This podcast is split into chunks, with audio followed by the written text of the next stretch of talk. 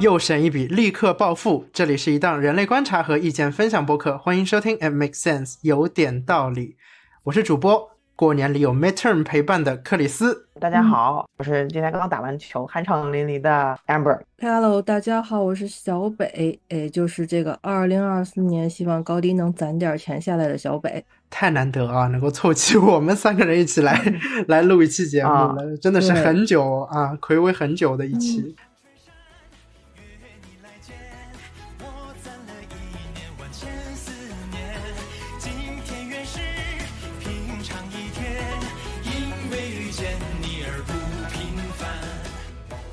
本期有点道理，我们在这个即将迎来过年的这样欢快喜庆的氛围里边，一起来聊一聊一个没有什么大关系，但是我又觉得跟我们每个人的家庭、自己的成长、生活，甚至是跟我们这个中国人的这个社会观念里边，好像都有一点搭边的话题啊。我们来聊聊勤俭节约，甚至是没有勤俭，只有节约。哎，我想先听二位来分享一下，就是你们有没有一些。怎么说呢？就是抠搜的这个小经历有没有？可能就是像咱们刚才说的一样，这可能已经刻在了中国人的 DNA 里头。我突然发现，就比如说，嗯，我们买的一些外卖呀，或者一些网购的东西，它的塑料袋我已经收集了一摞了。然后这些东西可以干什么？对，可以干什么呀？比如说，嗯，你垃圾袋是可以用的。然后平时出去包个小东西也可以用，因为现在好多外卖袋子其实特别的精美。然后再有我发现特别好用，就是我衣服不是特别多嘛，然后但是我家里特别小，没有地方放，放到那个那个床床的底下，不是有时候会有储物柜嘛？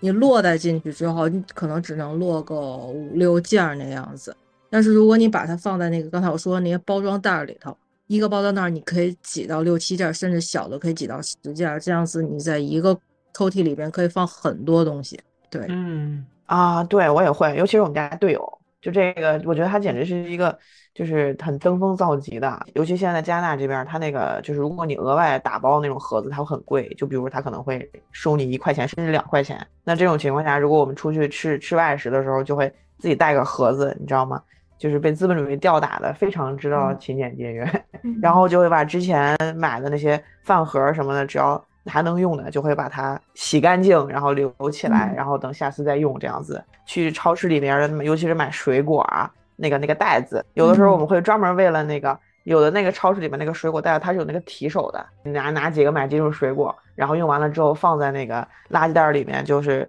就当垃圾袋是特别特别的方便。但是因为有的那个就是它是平头的那种垃圾袋，所以说那种的有的时候我们就不去那种超市。我自己可能本身没有太多践行这种抠搜的经历，但是我周围的就是，呃，亲戚吧。你像我有一次我去我姐家，然后他就呃给我展示一下，他也怎么样用他们家的浴缸，然后可以免费的用水。虽然我觉得在在咱咱咱国内水费也不是特别的贵，但他依然想到了一个方法，就是因为我们每家每户不都有那电表水表吗？嗯，因为当时当时他们家那楼房就是那个水表其实就在那个水房里头。然后的话，相当于就是你一开那个龙头，它就走那个字儿，你关上就不走嘛，对吧？但它其实是有一个非常巧妙的一一个位置，就是说它那个地方它没有关的特别的死，然后那水呢它依旧那样一滴一滴的往下滴，但是呢表呢还不走字儿啊。然后我姐就会把他们家那浴缸里边那个龙头打开到那样的一个位置，然后那个水滴就叭叭叭的往下掉。然后最让我吃惊的是什么？后来我有一次去他家嘛，我看。他那水都攒了满满的浴缸，嗯，他们家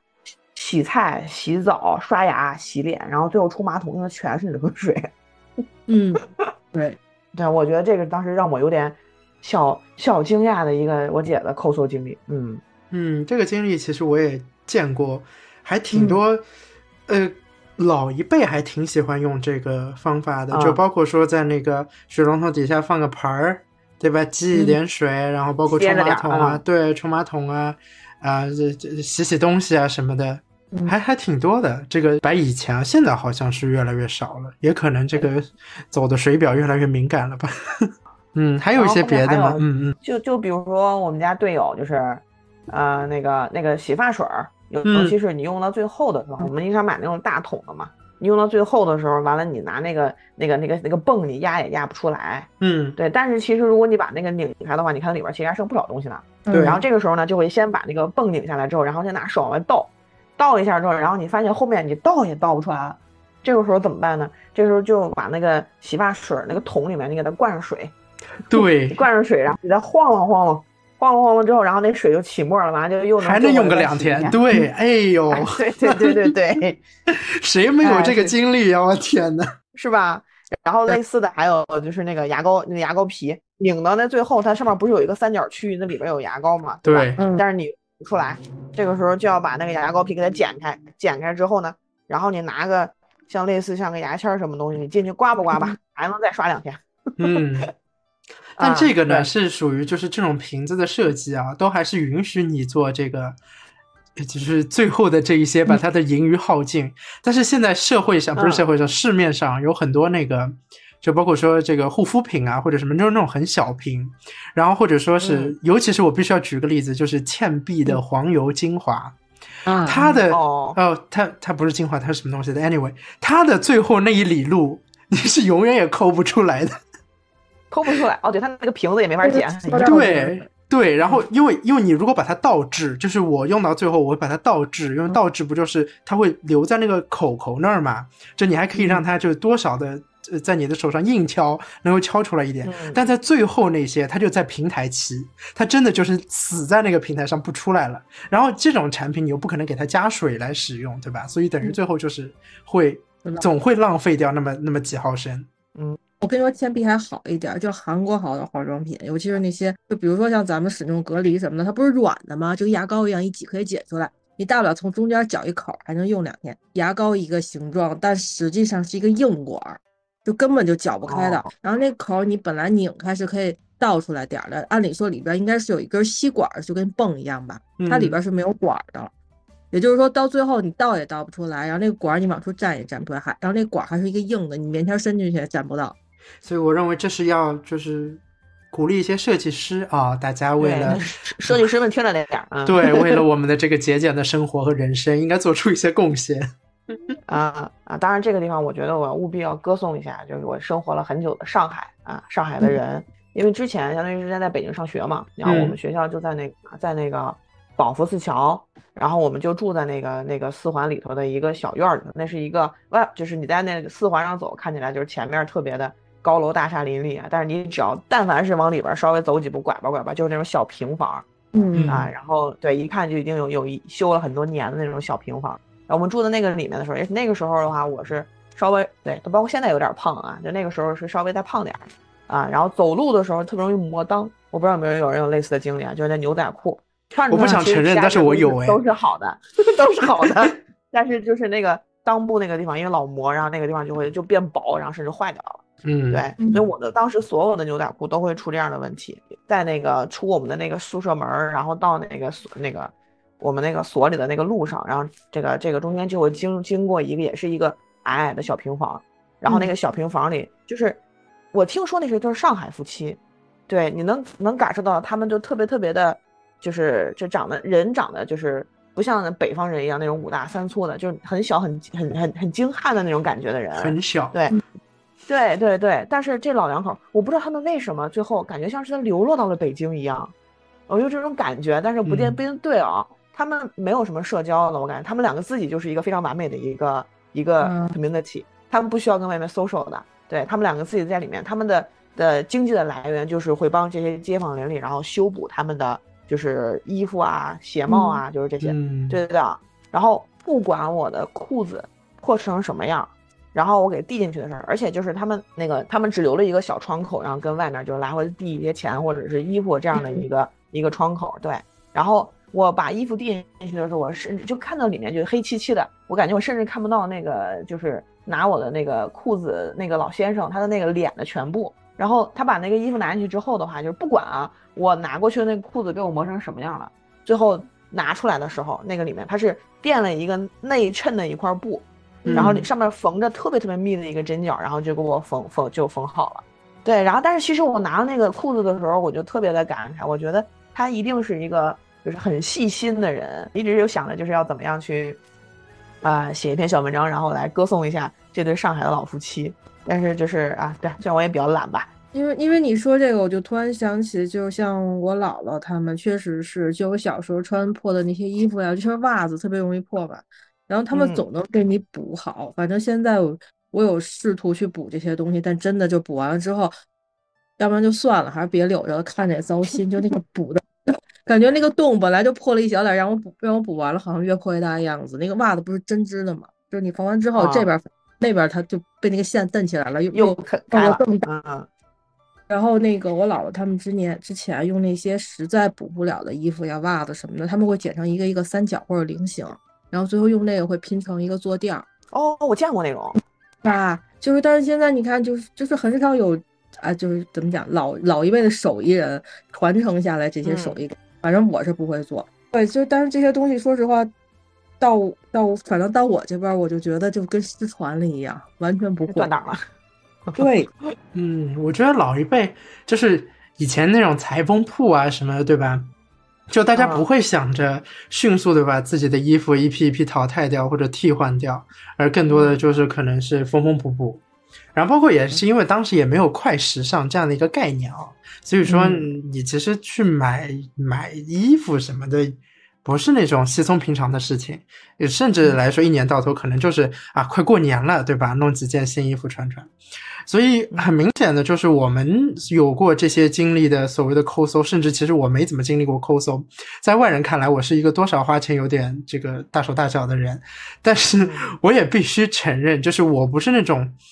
就如果在朋友里边是十足大方的好朋友，因为每一次请客我都会心疼一秒钟。我们讲到这样的一些经历，包括讲到说自己花钱的这个心态上的变化和认知，其实有一种。概念或者思考一直萦绕在我们的心头，就是好像啊节约用水要从我做起，对不对？就是那是不是能收一浴缸、收一脸盆的这个 呃水龙头里滴出来的水，或者说哎这个我们洗完菜、淘完米，这个水再再再去用来冲马桶，对吧？大家可能都经历过，都干过。所以我们不光是水啊，但是我们刚刚讲了那么多节约这个事儿，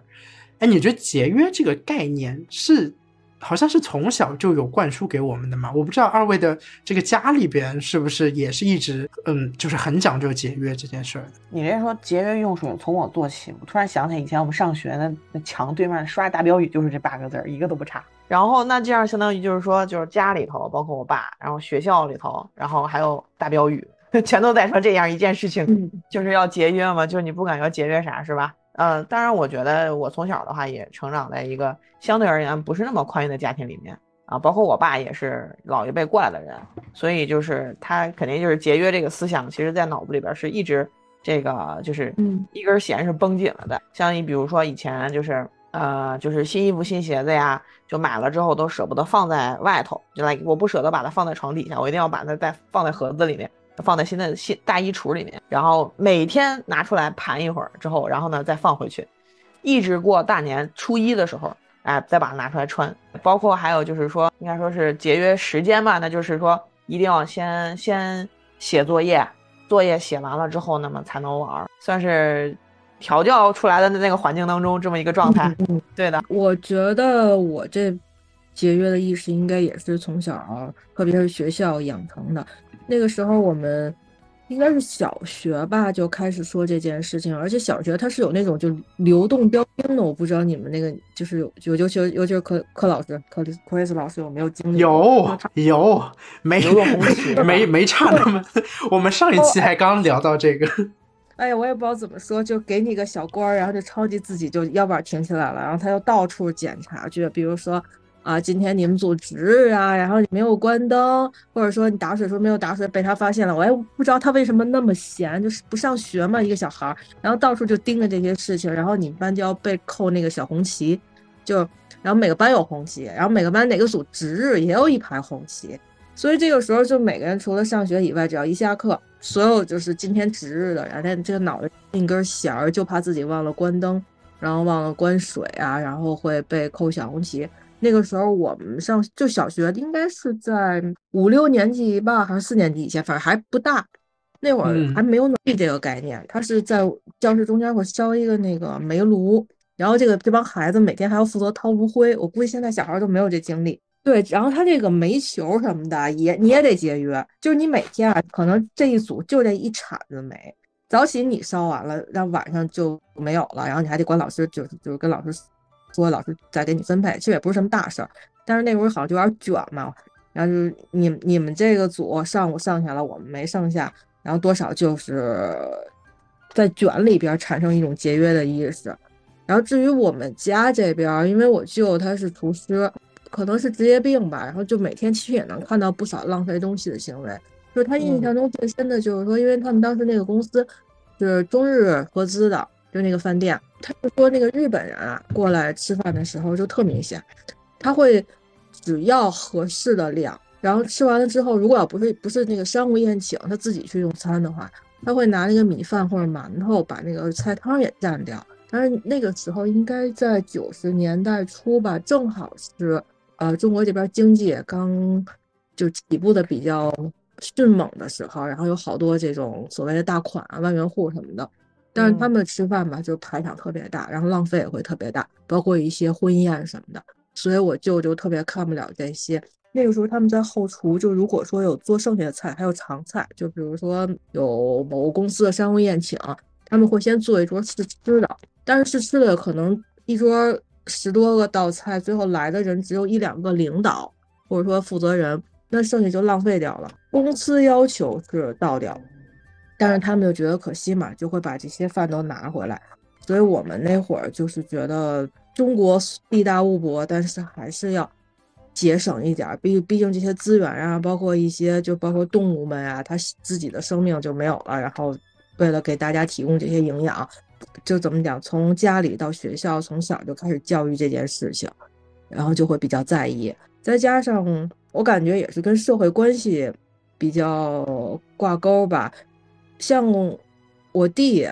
呃，应该就他今年也是本命年，那比我小多少？反正小二二二十二十岁左右。我很少听他说在家里节约。像我们小时候，就像刚才安宝老师说的。洗个衣服啊，或者是说，呃，冲厕所啊，这些水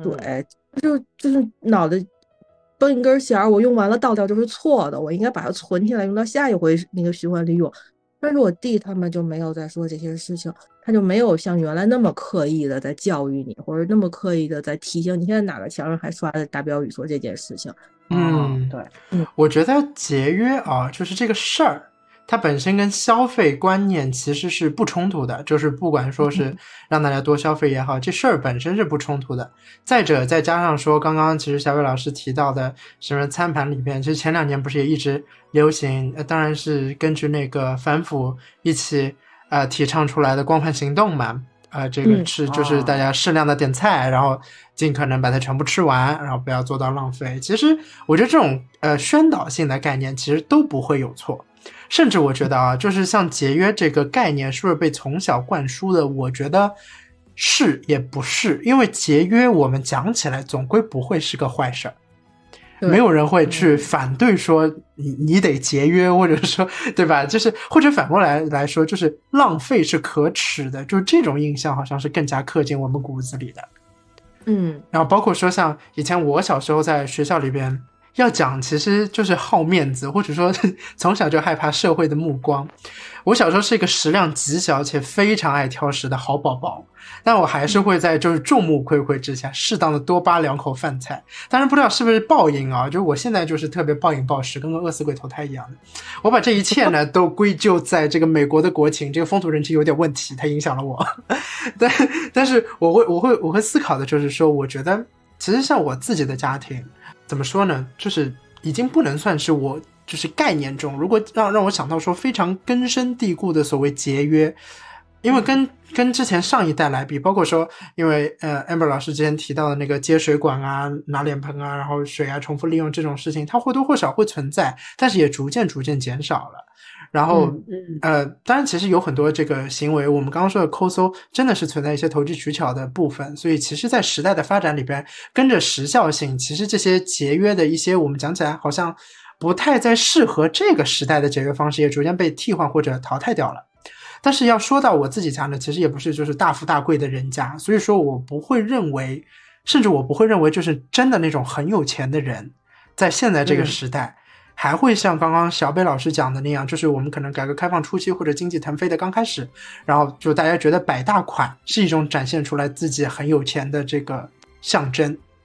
而在现在，可能越来越多的人会讲究一些自己品质生活，对吧？会去讲究自己做到呃嗯非常精细化的去调整自己生活中任何一个模块。所以我觉得像刚刚小北老师讲的那种挥金如土的生活，那它当然还存在，对吧？但是换句话说，就真正有钱人他们的生活我无法想象，我都不知道他们怎么节约的。所以讲到这个花钱这个事儿，我反而更想进一步的我们来探讨一下，就是。因为我们讲到节约，讲到自己生活之中，其实为了省下来这个钱，还是有很多的这个方式方法。那你自己的这个花钱的态度是怎么样的呢？花钱一般都是不会选择透支的。像我长这么大，从来没有办过一张信用卡，就除了哎，我开车那个不算啊，就就是说，呃，主动的没有办过。我现在的底线就是花呗，因为这个太香了，你这边。买完东西那边直接就可以先帮你把钱垫上，一到了该还钱的日子，然后马上就把钱都还过去了。再有就是说，买东西像以前会乱花钱买一些自己喜欢的，就是也没啥用，买回来摆着吧，占地儿，扔了吧又又觉得可惜的那种。现在慢慢的也觉得没有什么意义，也不会买了。春节之前要做一次大扫除，然后就扔掉很多东西，然后就开始反思。确实管用，反正我觉得我每一年买东西的量都会比上一年减少很多。虽然说也有很多啊，但是绝对没有上一年多。我觉得买东西越买越少这个事儿吧，哎呀，在我这儿就它不成立。哎，我我其实我其实一直觉得啊，就是各大互联网公司他们是非常会拿捏消费者心态的，包括说这个年底呀，他们都会推出那种就是你今年度花钱的。总额的这样一个就是类似那个成绩单一样的东西，包括说你那个外卖软件，它都会告诉你说你本本年度花费了多少钱在外卖上面对吧？然后你什么凌晨三点点了顿这个，你在什么最早的一天你点了这这个，你最爱吃的是这一家，然后包括说最后给你一个金额。我跟你讲，之所以大家这么这么喜欢把这个东西抛在这个互联网上给大家去观赏，就是因为这是一个非常好的攀比的一个 一个渠道跟途径。哎。有一年，我真的有这样想，我就觉得 去年双十一花太少了，我 我得多花点，这样我出来那个成绩单吧好看。后来我 我是觉得这个这个思想不可取啊。那 Amber 呢？Amber 这个这个花钱的方式方法有什么？我先说信用卡，我觉得这一点我跟小北其实挺像的，因为之前之前在国内我也是从来不用信用卡的，然后来这边的话，那你们怎么消费呢？就是有自就用自己的就是储蓄的金额消费了，就只要就是在没有微信、支付宝之前，就没有移动支付的年代之前，你们就直接用储蓄卡去消费，对，或现，对或或现金，对吧？对对对对，那大额的消费就是用储蓄卡，因为就是对对里边的钱。OK，好，对。然后来这边来之后的话，它是因为信用卡的好像刷卡是返现，好像是比国内多一点吧。啊，那队友的鼓励之下，那最后我就拿起来信用卡就开始刷了。但基本上也是每次他只要一下到了一号，甚至上上个月三十一号的时候，我就一定要把那个信用卡的那个额度给它还掉，马上像一个强迫行为一样把它还上。然后另外一个就是，我觉得就是花钱的话，就是分清楚就是自己需要的还是自己想要的。比如我需要的话，那我觉得就是我会买它，那可能本身它会比双十一可能贵几块钱，我也 OK。这里来讲一下，就是如果想要的东西的话，那如果。二手 OK 的话，那我就会去买二手。对，嗯。然后如果要是我觉得我有一些精神洁癖，我要它一定得是新的，那这种的话我就要新的。但是可能也会多晃一晃几个地方，然后看看哪个地方价格是最划算的嘛，然后去哪里买这样子啊。然后鞋子的话，其实也不太买了，因为我感觉就是你买一双一直穿穿穿穿不烂。尤其是之前有一次我看到一个加拿大的妈妈，人家那鞋都已经张嘴了，你知道吗？还康康穿呢。所以，我我就觉得我这鞋才穿到哪儿啊？接着穿吧。啊，我不建议这种攀比心态。对，反正现在大概就是就这么一个状态。对，反正就还是需要的。我觉得就是也不能心疼，该花还是花的，对吧？嗯嗯，对，这这其实呃，我我我大部分呃很很赞同。就是其实用我的花钱方式也是我该花则花，就这四个字。但是呢，说实话，就是我没有任何立场来说这个话，因为我没有经济独立。所以我认为，就是所有在没有经济独立之前，你不应该拥有自己的花钱方式，而且我甚至是建议，如果像我一样的大家，其实时刻要保持一种自己在借贷的心态，就是你是在从你的、你的父母或者你的经济来源再进行一个贷款。我这不代表你以后一定要还，但是如果我们只说法律义务上，你当然是有必要最后来来赡养自己的父母，对吧？就回馈给他们。但是我我我又要讲起来，就是说，因为留学生，就是我作为留学生，其实众所周知，这个花钱如流水，这个这个金额，对吧？就是汇汇汇率一换，然后这个货币一换，所以我首先认为啊，有有几个可能是就是大家互联网上一直在说的一些哎省钱小妙招啦，一些你必须要学会的十个省钱方式，其中有很多人会提到那个记账。但是对于我个人来说，我觉得记账是有用，但是无效的。当然，这又是非常武断，我必须承认。我是认为是这样，在很多高度自律的人面前，我自惭形秽，因为我相信很多人，包括我，记账记到后面就开始做假账了。啊，一个个都对，一个个都是能进提篮桥的水平，就全都能记假账。另外一点，我觉得我我的花钱的方式，我比较在乎的是花钱的时间性。因为很多东西其实，嗯，就是 Amber 他会分，可能说啊，他这个想要，这个嗯好像没那么想要，或者说他可能是需要的东西我买，我想要的东西我想想，对吧？大概是这样一个概念。但对于我来说呢，很多东西是我又需要我又想要，所以，所以我我不能一鼓作气的买。为什么？因为这反映在我父母那里就是短时间内花费了巨款。我举个例子啊，就是不能说迫不得已，但是都都就是聚在一起了。二二年底，我和朋友们一起去了那个阿拉斯加，然后包括说上过我们节目的卡门也跟我一起，就在那个那个那个小的团伙里边。后来粗略估计估计一下啊，我们每个人在那一趟旅行中，每个人平均花出去了两个 Prada 包包。我。但是因为我又是一个知名的这个旅游的这个团局人，所以像什么酒店啊什么的，就是这种大宗的都是我定的。所以在那个短期内，可想而知那个金额啊，就我爸手机收到那个信用卡消费的那个短信的时候，会是怎样一个哇哦的表情。我我完全能够想象。虽然他后来没有跟我深究这件事啊，但是他也跟我说不要就是一下子就是他他后来的意思是不要。让我用他的信用卡去 cover 掉我们所有人的费用，然后要等别人还回来钱这件事情啊，但我觉得这是一个很合理、很健康的一个建议啊。我我只是讲的是说，就是对于我来说，花费是有一个时间性的，就有很多我想要的东西，它可能是我立刻想要的，和有很多东西是我可以两个月以后再来买的，就没有现在那么着急把它给。买下来，就是这样的话，可能每个月的还款看上不一样。但是我刚我跟二位其实刚分享说，就是对于信用卡的这个接受程度，我是呃无比欢迎信信用卡的。我现在手头国内的信用卡就有两三张，然后包括说美国这里信用卡，我也在不断的开。这不代表我是一个很爱花钱的人，因为比方说我是不能接受花呗的。哎。这个我跟你们不一样，我是不能接受花呗的。我觉得花呗这种小额小额的垫付，在我心里是一个非常膈应的过程。然后我呢，又是一个非常讨厌还钱的人。就虽然美国的这个信用卡，就跟 Amber 刚刚说加拿大的信用卡可能是差不多的，美北美就是欧美国家差不多的那个状况嘛。其实它没有说你一定一定一定要在当月的那个天去还清上月用出去的钱，就你是可以拖着的。但其实因为对于我来说，我其实这一点是跟 Amber 一样，我必须得当月结清，不然我会很难受。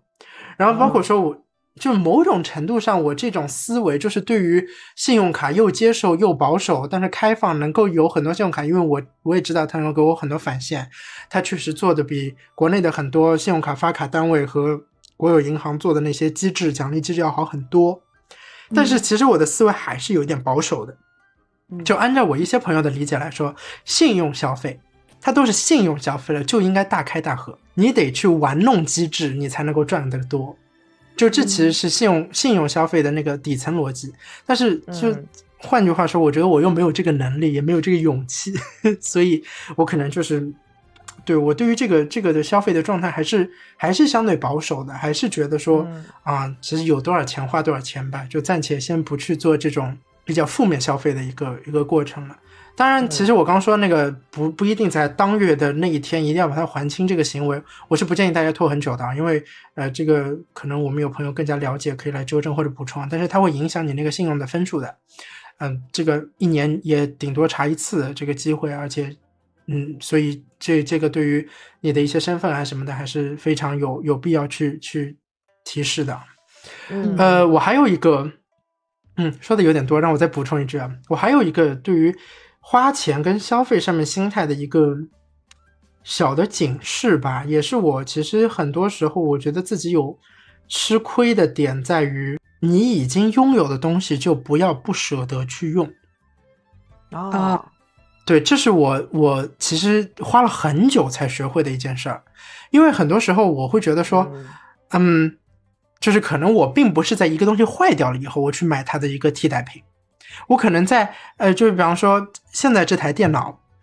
在二一年的时候，它提示出来了那个电池呃不健康，然后让我去把这台电脑带到店里边去修，然后我网上做了一个小小的那个叫什么搜索，我发现其实换一块电池或者修一下电池是一笔不小的消费。然后当时就想，就我这个电脑也用了已经三年了，要不我就换一台吧。然后我当时就立刻、啊对下单买了一台新的电脑。然后后来呢，因为包括说一直上课啊，然后我里边有一些课件啊，然后包括说干一些别的，就文档其实都储存在这个电脑里边，我就一直没有把这个电脑给换掉。嗯说的非常非常惭愧的事情是我们现在在录制这个节目的时候，我使用的还是这一台电脑，就是我那台新的电脑，它跟着我一起去到了纽约，就是它是一个完好无损的包装啊，它跟又一起去到纽约，然后又跟着我一起回了国，然后我本来假想的是在我回国半年内，我一定会把它替换成新的电脑，后来我懒。没有，我这次又把它完好无损的带回了美国。我现在下定决心，我准备下周末把它给换掉。但是这就意味着什么？这就意味着那一台电脑已经不是时下最新的 MacBook 了，对吧？我能够享受到的东西，其实是已经是它落后一年的技术了。就它，我现在如果花费当时一样的，因为它其实没涨多少钱，甚至有时候还会打折，所以我如果花到当时一样的钱，我现在再去买一台，我能享受到的可能是二零二三年或者二零二四年的技术。所以说，其实对于我来说，我可能我可能看起来好像没有损失什么东西，但我其实损失的是它的一个时效性，损失是它可能是这个技术更迭上，尤其是因为现在时代发展太快了，即便我们觉得可能 iPhone 每年出来更新换代，会让大家觉得比较失望的，就是它没有什么新的比较大的进展。但是我觉得像技术、科技、产品这个东西，它肯定是越新的越能够符合时代的发展和你当时的这个需求。但换句话说，也只能说就是二一年它那个冒出来说我电池有点问题的这个提示，它骗了我好久。嗯，为了让你买电脑的，对，对，因为说我就想起原来我们应该是在法国还是哪儿啊？就是那边不是卖什么运动品牌就特别便宜嘛。当时买了一双鞋，在国内好像没有四位数吧，在那边就卖几百块，然后觉得赚大了就买回来了，而且还是就是亚洲没有，我就舍不得穿嘛。然后结果再穿的时候线就因为放的时间太久了，已经糟掉了，然后穿上直接就裂口了。对啊，你看这多可惜。嗯，虽然我们上一期聊了跟这个家里的长辈或者说社会上的老年人来沟通这件事儿，但是我我又不得不小小批判一下，我觉得其实藏着不用就这种的节约的心态，确实也是一种过过时的节俭方式了。就是如果你已经拥有了，你都花出去这个钱了，对吧？咱就享受吧，咱及时满足吧，对不对？就没没必要、没必要再藏着掖着了，这是自己用，也不是给别人用，都为自己考虑考虑。心疼自己一点。啊，对，没错，在现在这个时代，谁不满足自己呢？但是讲到满足自己啊，我又不得不说，你又得在乎别人的眼光了。哎呀，这人会一辈子逃脱不了别人的视角。在别人的眼里，你如果是光鲜亮丽的，那你一定在社会上面会加很多分。所以有很多人嗯在以前会有一个概念叫做“精致穷”，你认同吗？就是这一种，就我觉得其实现在讲的确实是少一点了，但是它固然存在嘛。所以我不知道二位能不能认同这个“精致穷”这样的概念。但是我想首先来定义一下啊，我想讲的是，就这是我自己的理解，就二位如果不一样也可以补充。我觉得精致穷嗯肯定不是吃不饱、穿不暖，只为了好看。就我所谓的精致穷，它不会克扣掉这些非常非常基本的生活所需。就是我是觉得啊，就是说这个词儿最一开始出现，它其实是描述的就是月光那么一群人，就是他们会因为就是提升自己的生活品质，那会儿特别吹嘘这个点，对吧？就是买一些就是看起来很高大上的东西，但是对于一些生生活中的一些硬件，比如说房子也好，或者车子这个东西，他们可能是并没有的，他们可能会选择出个门打个车啊，或者说买一些很好的一些化妆品，或者是很很贵的一些皮包，对吧？我觉得这是他们画像啊，所谓精致嘛。但是如果你要是看他那些硬件，看他的个人的资产，因为他消耗他买的那些东西，其实是会随着使用或者和时间，它会大幅度打折扣的它的价值，这么一些一类东西。然后，但是这个词的后来，我现在理解的就是说，我是比较偏正面意义上去理解这个词的，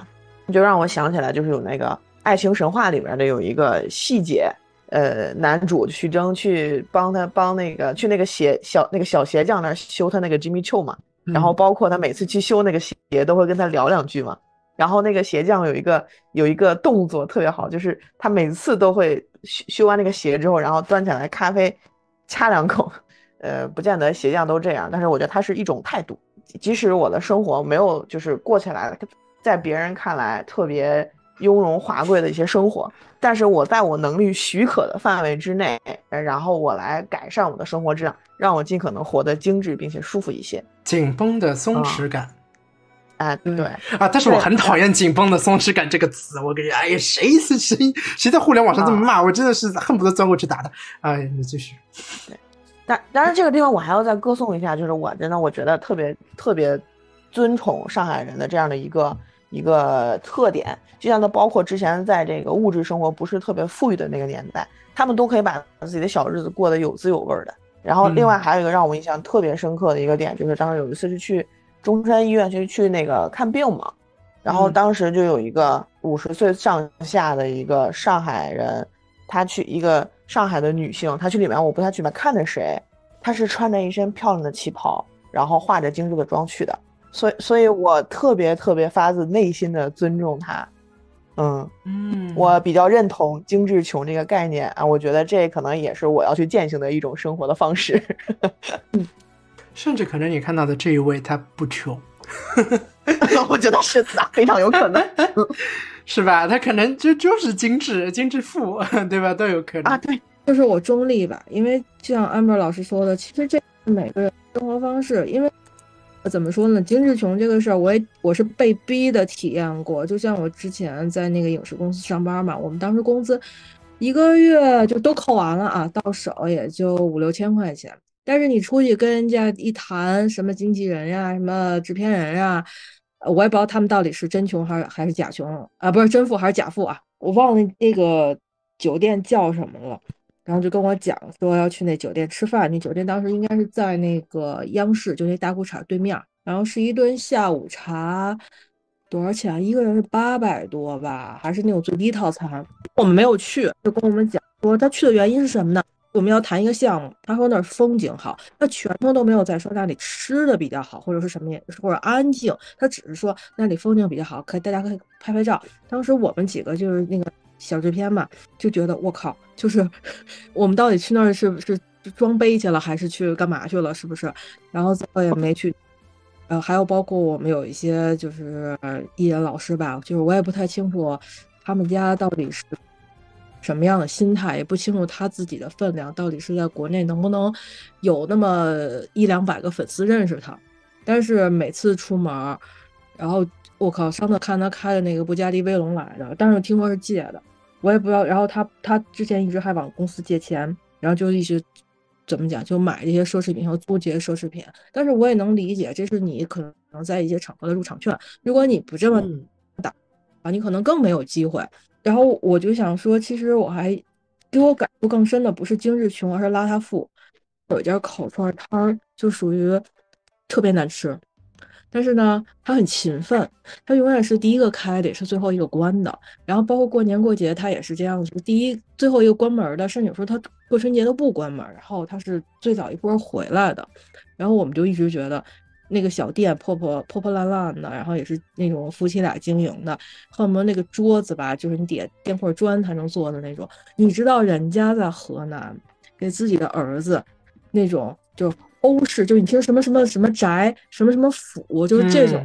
买了两套一百多平的房子，这确实啊，看起来觉得不怎么显眼，但是实际上人家攒了很多钱。嗯，但是我觉得综合一下二位这个建议啊，不管说是 Amber 说的，为自己的生活增添一些色彩，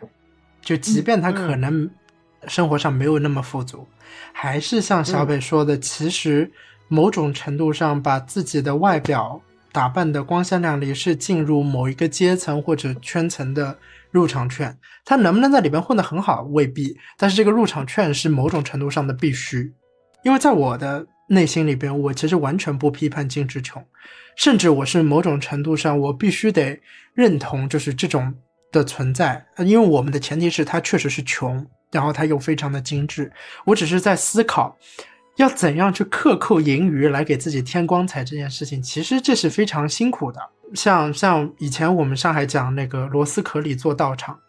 就这个，其实，在之前节目里面我也提到过，其实它就是相当于在一个很小的范围里边，在这里边把它雕刻的非常漂亮。你就是你的生活的局限性是非常大的，然后你只能在这个有限的范围里边，让自己生活散发出最好的光彩。其实我觉得从积极面去认知到这件事情，是一个很好的生活态度。但是如果说你真的是很穷很穷，那什么钱是不能省的呢？我就觉得是自己的情绪价值。很多年以前，可能我觉得我会对这个题目有不同的答案。比方说，我会讲说，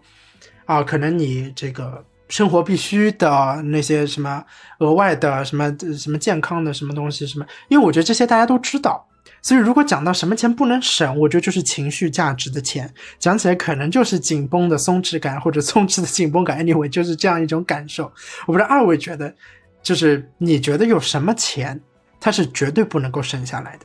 就是我觉得你那个特别好的一个总结，就是能带给自己情绪价值的东西，就不能省。嗯，就举一个比较极端例子，可能我现在就是有一些非常一股强烈的愤怒，我想释放，我就想摔盘子，叮咣一顿摔。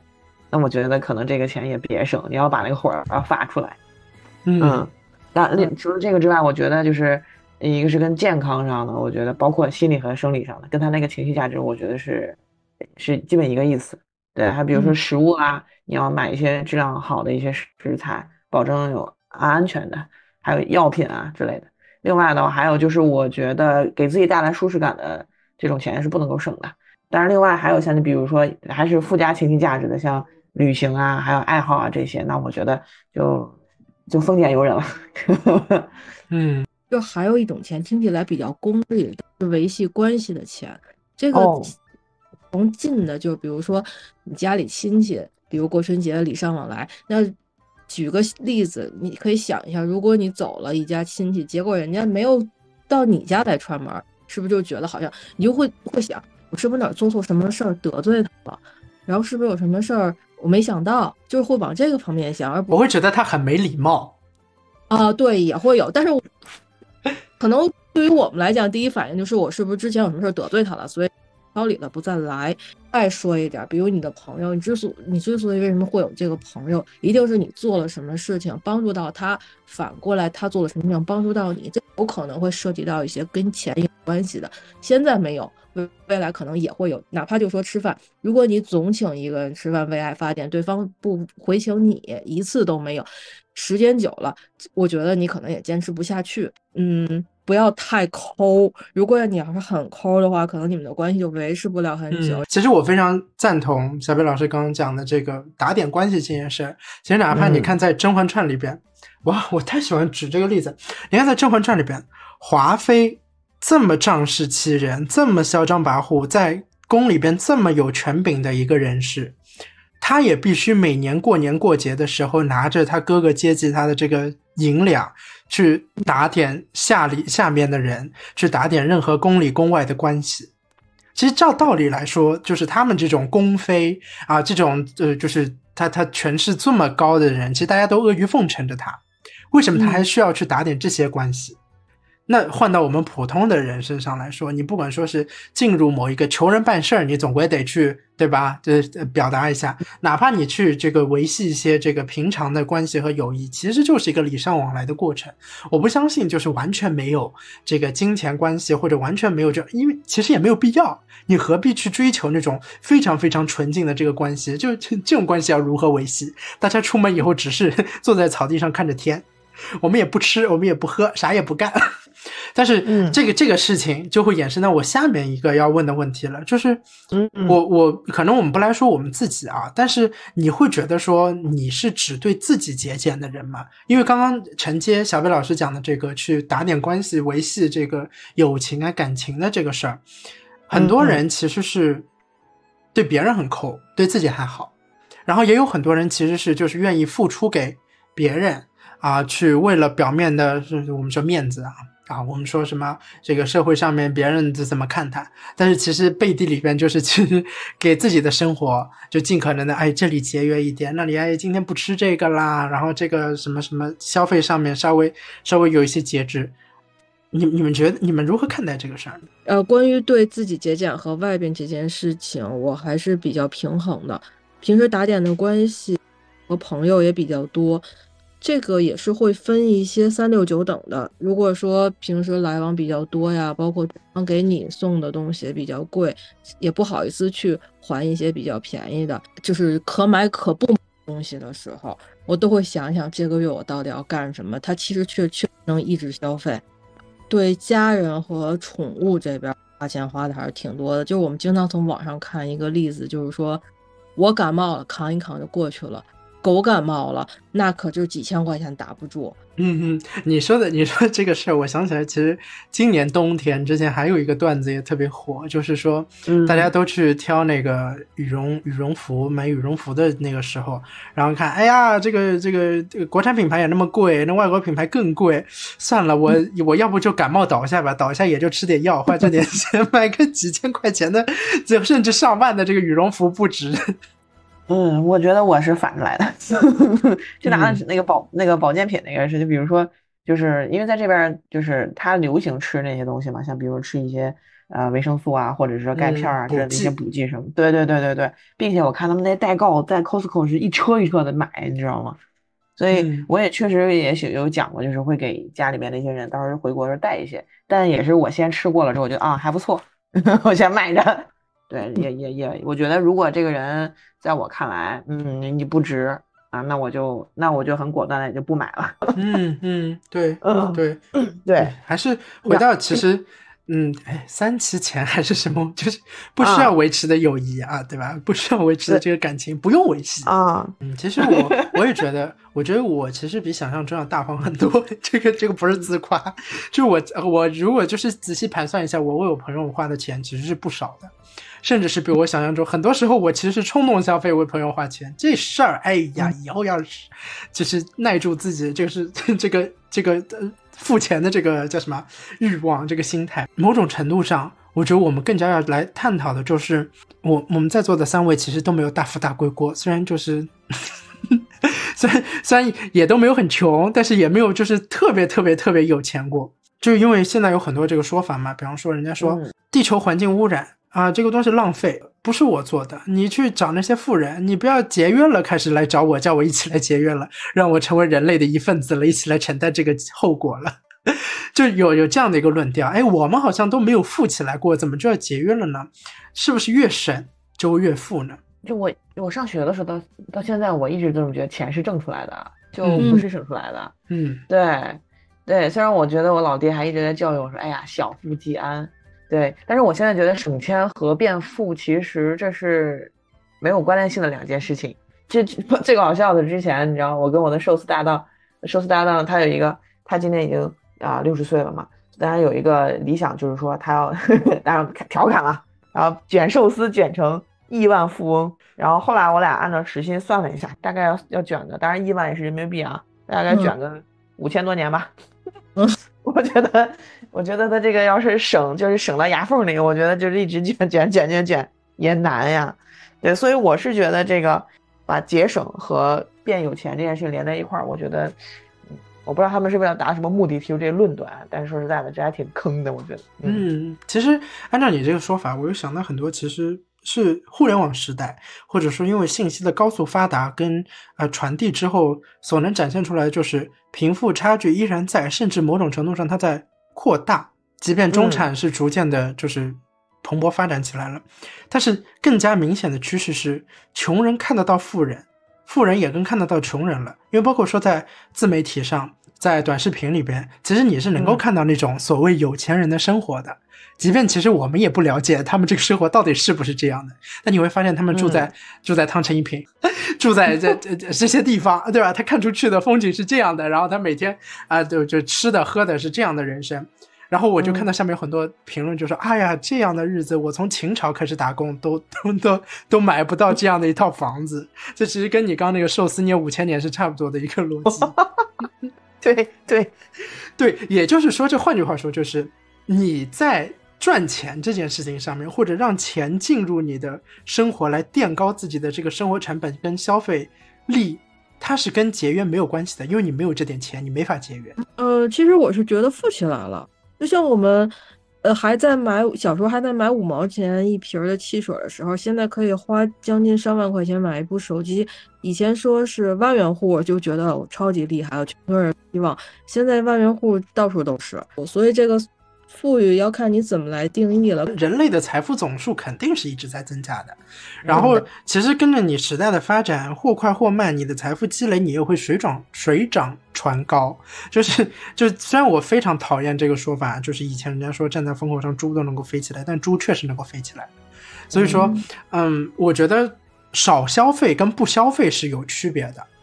所以这就是节约跟你原本有没有钱这件事情，它有本质的区别。那么我们再聊另外一个区别，就是抠门儿跟节俭。你觉得这里的区别在哪里呢？amber？就我觉得，我觉得有两个区别吧。就一个就是节俭，节俭它其实是在一个人的舒适区之内的。就是我不花钱，我不啊，就是我不去，我不去额外的再去消费。那我觉得我让我是舒适的。抠门儿这个就是跑到了这个舒适区之外了。就刚才，比如说咱们的食物这个放了很久了，就不太新鲜，甚至有点变质了，可能还想继续去吃它。那这个可能会带来一些伤害的，我觉得这个属于抠门了。然后另外一个，我觉得它是一个就是就是方向的问题。就比如说，如果节俭，节俭是我自己要求我自己，那如果抠门的话的话，我觉得他应该是去去苛责别人的时候有这样一种感觉。个例子，比如说两个人去饭店吃饭，这个饭店正好是一个人一盘菜是正好够的。那如果说，呃，其中一个人做东，他只点了一盘儿，那你就叫抠门了。如果他点了三盘儿，那你就叫浪费了。另一种抠门的别人的行径是，他一直在说自己穷。哦，我经常，呃，对我不能说我经常遇到，我身边有出现过这样的，我经常遇到，我的生活有点问题啊，对不起。呃，我我的身边曾经出现过这样的人，就是你已经出门上路了。然后他在路上就会跟你说：“哎呀，我们今天租的这个车吧，其实没必要租这样的，就是其实租个什么什么 Toyota 就可以了，对吧？啊，然后到了这个地方吃饭，哎呦，翻这个菜单，哎呦，好贵啊！哎呦，这个好贵啊！怎么怎么样？因为其实像这种事情的前提是，有很多事情都已经在。”因为我作为一个非常知名的 J 人，我这些东西我都已经安排好了，我都会在这个旅程的大概前五天把这些东西发给所有人，然后他会，他其实已经知道了这种东西它会发生，而且他同意进入了我们这次旅程，你就不要在路上给我逼逼。嗯，是这样。你如果不同意，或者说你觉得这东西太对、太太贵了，超过你的消费的这个极限了，你可以在原本在计划这件事情的时候就提出来，甚至你不要来参加。你在追求些什么呢？你进入了这趟旅程，然后你给所有人都有一些负面的影响，然后说：“哎呀，太贵了！”哎呀，然后可能有时候他会补上一句说：“哎呀，你们好有钱啊！”嗯，哦，我好酸啊！对我遇到我遇到这种，我瞬间我就下脸，我就会哎，真的是我我受不了这种状况。但是它它确实存在，它未必是真的是我们叫抠门，因为他可能最后消费的钱还还不少，就他可能花的钱跟我们差不多，就吃饭东西，那毕竟这个差价不会摆在。那里就差多少，对吧？他可能吃的还是差不多东西，花了差不多钱，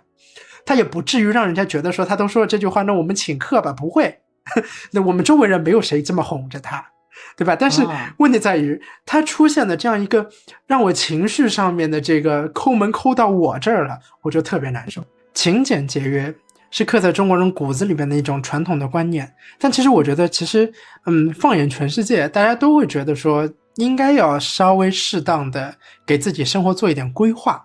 在这个规划里边，可能就包含了你花钱和你如何去使用你现在手上的所有的资源，不管说是实体物还是这个虚拟的这个产品。那所以我们来讲说节约这个事儿，回到小时候讲的那些发展理论，它是一种延迟满足的过程吗？在我看来啊，不是，就是你节约的东西，就是在你被节约的那个时候，它就省下来了。举个例子，就比如说，如果我要想买双新鞋子，看那个鞋子好看，但单纯也不是因为我这鞋不能穿了，那我觉得没有必要，那我就没买，也就没买了。但是后续的话，我也不一定会再买它。对，但是延迟满足我的感觉就是说，你先前就是没有满足自己的这个欲望，然后后续憋个大招，对，完了你后续的话可能还会再把这一切的这个全部都消消消费掉，那种感觉。啊，像比如说攒了很多钱，然后最后为了带给自己换一个电脑或者换手机，买个或者换个车，买个大件儿，啊，但是最后的话就是满足了你自己了，但是就是吃掉了或者是花出去了。但是你说要是节约的这种情况下，那个人他本身是没有满足吗？我觉得可能是那个人他处在一个不需要额外的那样一件事情再让自己去做满足的这么一个状态里面。其实有时候 你能够顺利说服自己，就是满足自己的过程。这说的好心酸。说到延迟满足，其实我还想呃那个查出去说一下，就是我觉得我越来越不能够延迟满足了，可能是其实我自己觉得，好像这个越越长大越不成熟的感觉。我为什么这么说？我以前为什么要成熟？嗯哎，对对，你说的太好了。但是我以前我觉得我是很能憋的，就是憋到某一个点，然后给自己喂一口肉，然后你可以继续憋下去，就这辈子就这么憋着了。但是我最近啊，剪完了有点道理的节目，我就必须得把它给放出来，我不能再等两天再把它上传。我就必须得当天把它给剪出来，但那个我们这个 Amber 老师是知道的，上一期录完了以后，当天他睡一觉起来，他有没有睡觉我都不知道，睡一觉起来就上线了，对，立刻就剪出来，我已经受不了了，我现在真的是没办法给自己延迟满足了，这个所以说节约没用，就节约哪怕能够延迟满足，对我也没有用，但我们还是要归根结底来溯源一下，就是我们各自。尽管说节约可能是刻在骨子里面根深蒂固的一个思想啊，但是你觉得自己节约的还有什么别的原因吗？就是属于你自己的理由？呃，我节约最大理由当然就是没钱。我要有钱的话，我什么都想买。对，me too，有有道理。对我就觉得我差个 house，啥也想买。当然我，我一定要先肯定一下我们小北的这个观点。我觉得其实说到根儿上也是没钱啊，但是就是。呃，当然，除了这个之外呢，我觉得，呃，一个是觉得没有必要，因为是资源的浪费。就像说那个买鞋的那个问题，可能我觉得就是，如果我的鞋，除非像前面说那加拿大妈妈一样穿的它都裂口了，那我觉得可能想要买双新的。除了这个之外，我觉得没有必要。嗯，然后另外一个的话，我觉得就是，就是随着自己年龄稍微大了一点之后，啊、呃，在别人看来我是否节约，然后并且把这件事情跟我现在的状态的穷富。甚至于我的人生是否成功连接起来，我觉得这是一件非常愚蠢的事情。就是我不会认为让人们觉得啊，就是让人看来你成功了，然后你再多花点钱，让别人觉得怎样？对，周围的人眼光，我我觉得这不重要啊。就是我可以心安理得的去做一些不去浪费的事情，而不用去思考别人在这个时候怎么去看我，怎么去想我。那最后我们再来分享一下，因为马上就要过年了嘛，对吧？这个过年的时候，我相信大家一定是啊、呃、好吃好喝的，然后去去去跟自己家里人团聚，去享受这个美好的假期的时光。嗯、但是可能过完年以后，哎，你就又想想自己省省自己钱包，比方说，对吧？给给给家里的小朋友发发完压岁钱，发一轮，哇天呐，钱包瘪了，这可怎么办？有没有什么省钱的小妙招？我们最后来一起来分享一下。我不太清楚现在拼多多跟淘宝还有还有没有这项功能。他们可以在里边种树，种用种完的树上边的水果去换真实的水果。我们家因为这个换了好几箱了。好，这里我要补充一下，我本人是这这个活动忠实的拥趸，我已经这个活动就是坚持了大概两年半有余，在支付宝点开里边有个叫做八淘宝八八农场。就淘宝里面也有，支付宝里边也有八八农场，每天浇一点水，对它就会种成这个果子，然后你可以自己选，零点零一元，就它要象征性的付一下这个零点零一元，就你有支付出去，然后它就会把这个你种的果子种回呃送回你家，对，这是一个真实的活动。非常非常有意义，我本人认为。就我不知道有多少人在用移动啊，中国移动的这个手手机号，它的网站有时候会分这个全国的移动，有的是分，比如北京移动啊，什么河北移动啊，就经常上去看一看。打开之后，它会有那个那叫开屏，就是我们之前老在上边去转它一个转轮，然后转完之后你可以转这个流量，一般都是给三到十 G 看手气。还有的时候就是你转完之后转发一下，然后另外一个人转，然后你又可以得五 G。嗯，说到这个我也来补充一下，因为，呃，包括像携程和，好像就是我记得携程是比较明显，就是他会给一些固定的会员，就是你进去注册，你本身就有会员嘛，然后你一定的消费之后，你就会升级到另一个级别的会员，它就会有很多的什么会员的好礼啊什么的兑换，里边就有兑换中国移动的话费之类的。对，就这也是一个非常有意义的 tips 啊！我天呐，我好会过日子啊！继续。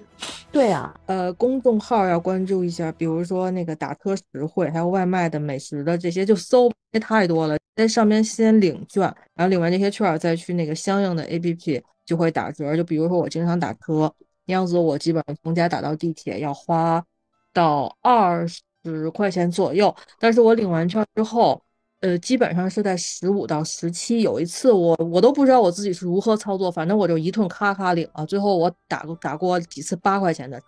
这确实划算很多。打车这件事情上，我还一直没有怎么遇到过特别大的优惠。但是外卖这个事情，我又可以补充了。确实是，大家只要在微信里边搜索，就那个搜索框哦，去搜索，比方说饿了么红包或者美团外卖红包啊，一般大家都用这两个 A P P 嘛，它就会跳出来很多的。呃的公众号自己内置的那些这个网页的跳转，点进去你就能够拿这个 A P P 专属的外卖的红包，让它就可以用在你接下来点餐内。所以大家在去呃点外卖之前，都去领一下这个红包，有时候真的挺大额的，能够一下减十三块、十四块钱，我觉得就是又很有意义。就我觉得，其实我这里边跟你们的大部分相同，就是但它就是一个加拿大版本的。我不确定跟听众这边应用强不强，我简单说一下，一个就是 Shoppers 和 Loblaws，他们都是一个体系之下，他们积分可以兑换，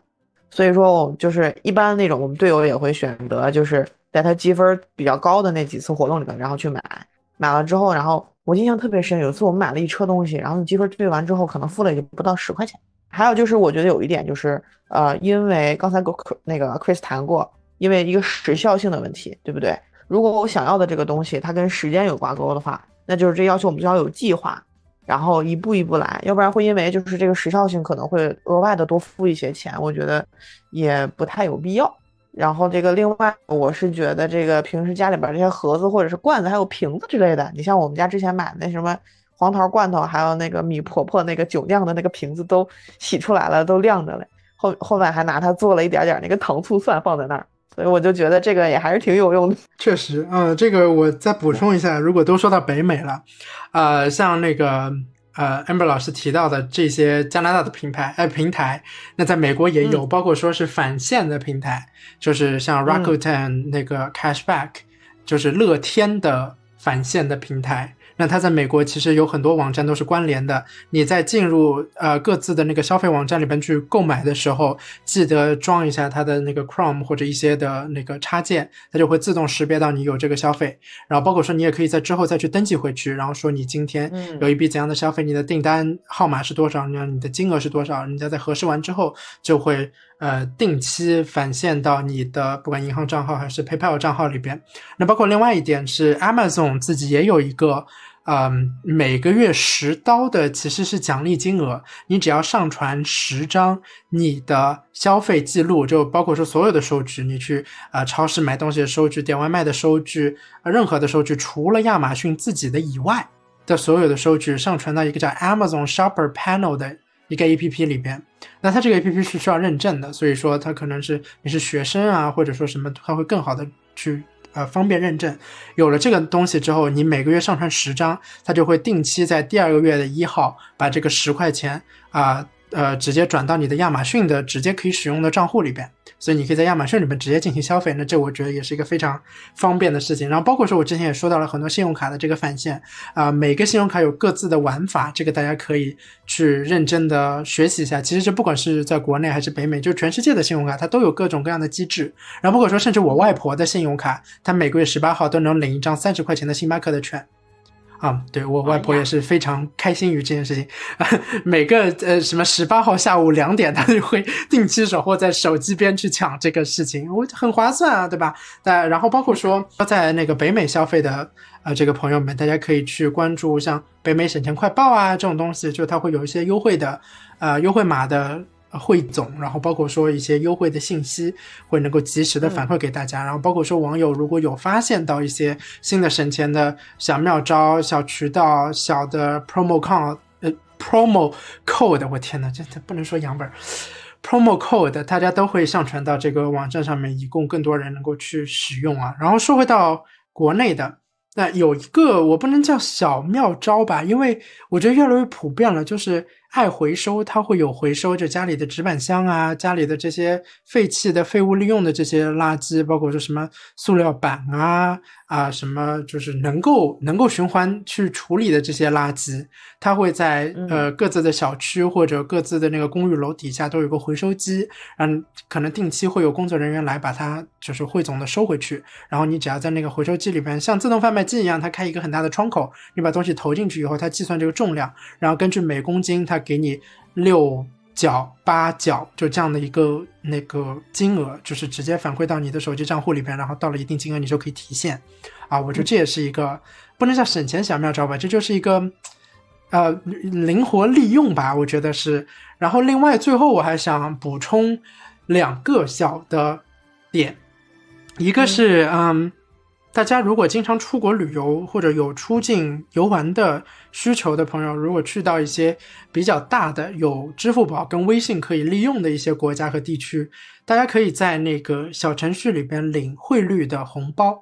就它可以凭借积分去领。然后包括说现在因为有一些优惠活动，所以说其实可以不用积分直接领到一些大额的那个优惠的汇率的券，就它会比一般银行公布的那个。呃，人民币转当地货币这个汇率要划算很多，所以在你在消费的时候，如果当地能够支持这样的一个嗯消费方式的话，其实就是能够节省不少的钱了。那除此之外，最后再要补充一点，就是如果有跟我一样爱看电影的朋友们，虽然我这个用的不多，但是它确实是一个很可用的方式，就是在海鲜市场，在闲鱼上面有很多优惠购电影票的那个渠道。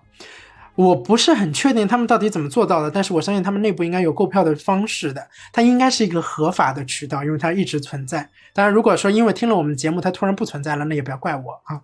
啊！对，就是你可以在闲鱼上面有很多很多店家，你只要搜电影票，他就会叫你告诉他你要选择哪一个城市的哪一个电影院哪一个场次的什么电影。你把这些信息告诉他，然后你可以跟自己在那个电影购票软件上面的价格做对比。如果一旦优惠的话，他那里帮你直接下单啊，然后你支付给他，其实你就可以啊买到这个优惠的电影票。就是像类似这种啊小小钻钻生活里面的空子啊，这种节约的方式是特别多的。嗯啊，天哪，这一通下来，我感觉 Chris，咱们这是找着这个赞助商了吗？这是？嗯，本期的赞助商应该是咸鱼。拼多多也行。对，以上就是我们分享的一些省钱的小妙招，在即将迎来我本人本命年的这个二月啊，哎呀，终于又要轮到过年了。虽然过年不在国内，可能这里少了一些过年的气氛啊，但是我们还是给大家听众朋友们送上送上一些吉祥话吧啊！这个让我先祝大家，对吧？就是新的龙年里面，大家都能够。啊，这个龙腾虎跃不说了啊，多赚点钱也不说了，就是不要便秘，不要那个掉头发，嗯，不要那个，不要不要在乌漆抹黑的房间里边看手机，这样对你的眼睛不好。哇，我好体贴啊，我们柯老板。那接下来我说了，那祝我们这个亲爱的听众在新的一年当中就身体倍儿棒，吃嘛嘛香。哎，我就吉祥话说多了，咱们就不说了，就希望。嗯，我们的听众在今年以及往后的每一年，越来越能找到生活的方向，并且过上自己想要的生活。如果有时间呢，然后多来听听我们的节目。嗯，对，这没有时间也得来听我们的节目。好，以上是本期节目的全部内容。很高兴有你陪伴，请给我们留言、点赞、转发、关注微博，有点道理也 make sense，满足更多生活好奇。祝各位发大财！让我们下期再见，拜拜，拜拜拜。